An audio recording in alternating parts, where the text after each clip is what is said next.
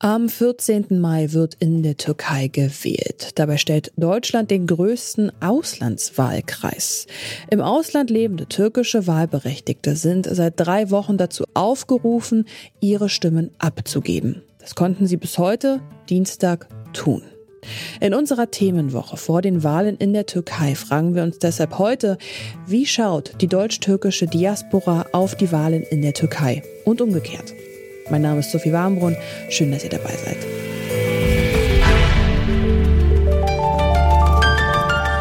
Zurück zum Thema.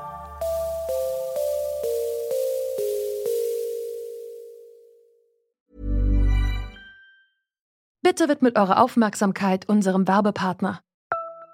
Die Suche nach geeigneten Mitarbeitenden kann viel Zeit in Anspruch nehmen, muss sie aber nicht unbedingt, denn man kann sich helfen lassen. Zum Beispiel mit den Premium-Stellenanzeigen von Indeed, denn damit wird eure Stellenanzeige in der Suche sichtbarer und Bewerberinnen und Bewerber werden schneller auf euch aufmerksam. Indeed schenkt euch jetzt 75 Euro Startguthaben für eure Premium-Stellenanzeigen. Klickt dazu auf den Link in den Show Notes. Es gelten die AGB.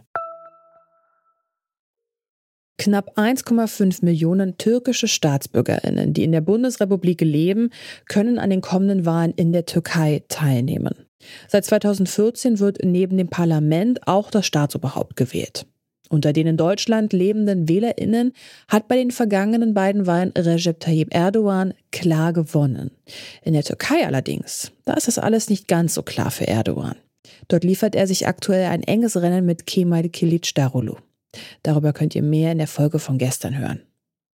Die Stimmen aus dem Ausland, die könnten also Gewicht haben. Und dort, also in Deutschland, sind Erdogan und seine Partei AKP im Vorteil.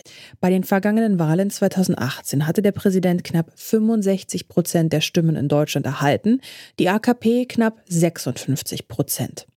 Seçkin Söylemez lehrt am Institut für Politikwissenschaften der Universität Duisburg-Essen und promoviert zum Demokratieverständnis türkeistämmiger Menschen in Deutschland. Er meint, Erdogan und die AKP haben ein starkes Auslandswahlkampfteam. So sahen wir zum Beispiel auch in diesem Jahr, dass kostenlose Busfahrten organisiert worden sind und gezielt Moscheegemeinden in den Auslandswahlkampf eingebunden worden sind. Dadurch sieht man natürlich, dass das Mobilisierungspotenzial höher ist. Ein anderer wichtiger Grund ist, dass die AKP und insbesondere Präsident Erdogan die hiesige Community gezielt adressieren dass dabei mit Herkunftssehnsüchten, aber auch mit nationalen und religiösen Gefühlen gespielt wird. Auch die Opposition mobilisiert mit Shuttlebussen zum Generalkonsulat, hat aber einfach nicht die gleichen finanziellen Mittel wie die Regierungspartei um Erdogan.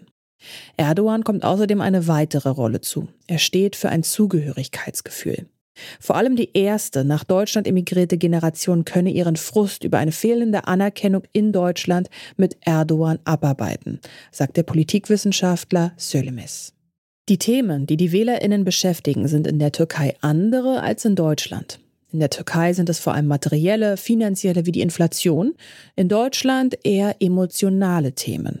So werden auch rassistische Diskriminierung von der regierenden AKP gezielt angesprochen, sagt Sörlimes. An den konkreten Lebensbedingungen oder Rassismuserfahrungen seien der Präsident und seine Partei jedoch nur interessiert, um diese im Wahlkampf zu nutzen. Fragen nach der Identität, die zwischen zwei Staaten liegt, werden bei den Wahlen auch wieder präsenter.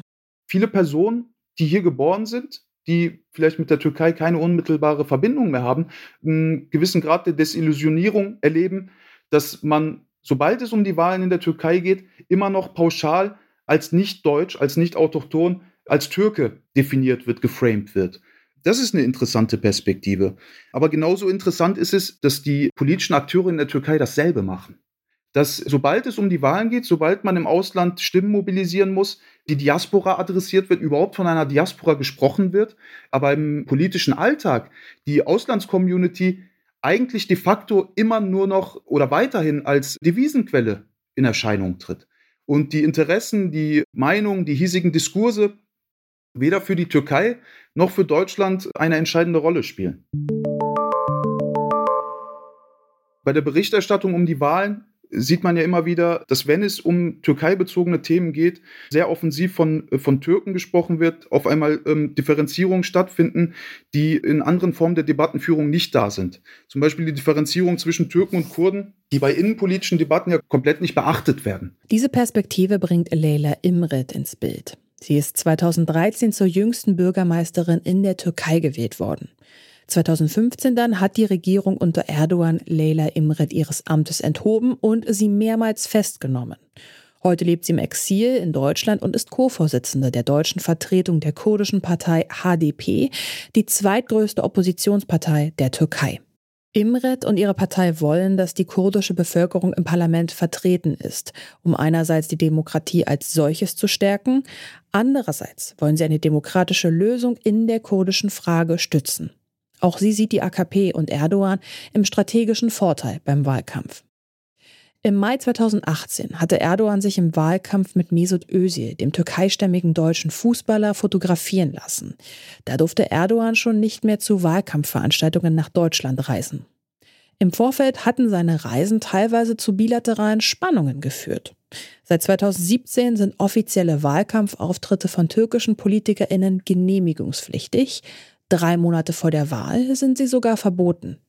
Trotzdem funktioniert der Wahlkampf der AKP in Deutschland sehr gut, sagt Leila Imret. Die sind hier sehr gut vernetzt und durch die, die aber auch habe auch selber an den Wahllohnen oder an den Konsulaten dann auch gemerkt, die sind da wirklich sehr gut organisiert und haben auch bei der Wahlbeteiligung, war auch bisher die höchste Wahlbeteiligung in Deutschland die bisher gab. Also von 2018 war halt die letzte Wahlen. Vor fünf Jahren hatten fast 50 Prozent der Wahlberechtigten an den Parlamentswahlen teilgenommen.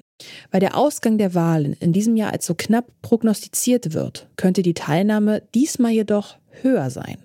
Ich glaube, die Wahlen ist für jeden sehr kritisch, auch für die AKP-Wählerinnen und Wähler, aber auch für andere Parteien, das heißt auch für uns, auch wie auch die Oppositionsbündnis. Deshalb ist diese Wahl die entscheidende, besonders wir betrachten oder die, die Völker betrachten auch diese Wahlen, äh, also eine Schicksalwahl zwischen Autokratie und Demokratie.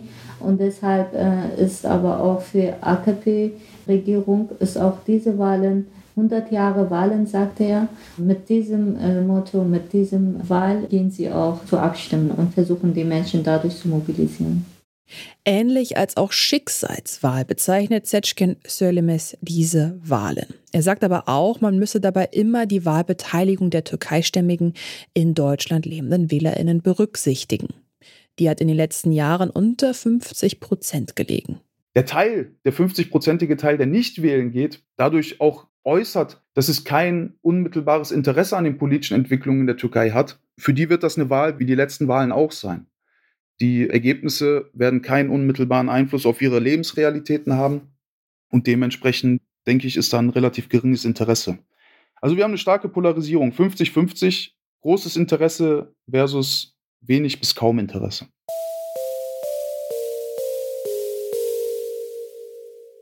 Mit 1,5 Millionen Wahlberechtigten stellt Deutschland den größten Auslandswahlkreis für die Wahlen in der Türkei. Die Themen sind andere als in der Türkei selbst. Statt um finanzielle Themen wie zum Beispiel Inflation geht es hier vor allem um emotionale Themen wie die Identitätsfrage. Die spielt auch bei der Wahlbeteiligung eine Rolle. Wer sich als türkeistämmige Person wenig mit dem Land identifiziert, geht eher nicht wählen. Die anderen spricht die regierende AKP gezielt an. Auch deshalb ist der Anteil der Stimmen für diese Partei und Erdogan tendenziell höher. Der Politikwissenschaftler Seçkin Söylemez sagt aber auch, man müsse den Einfluss, den die türkische Diaspora in Deutschland tatsächlich bei diesen Wahlen hat, in Relation setzen. Denn der Einfluss der Wählerschaft in Deutschland sei im Ganzen nicht so entscheidend, wie es klingt.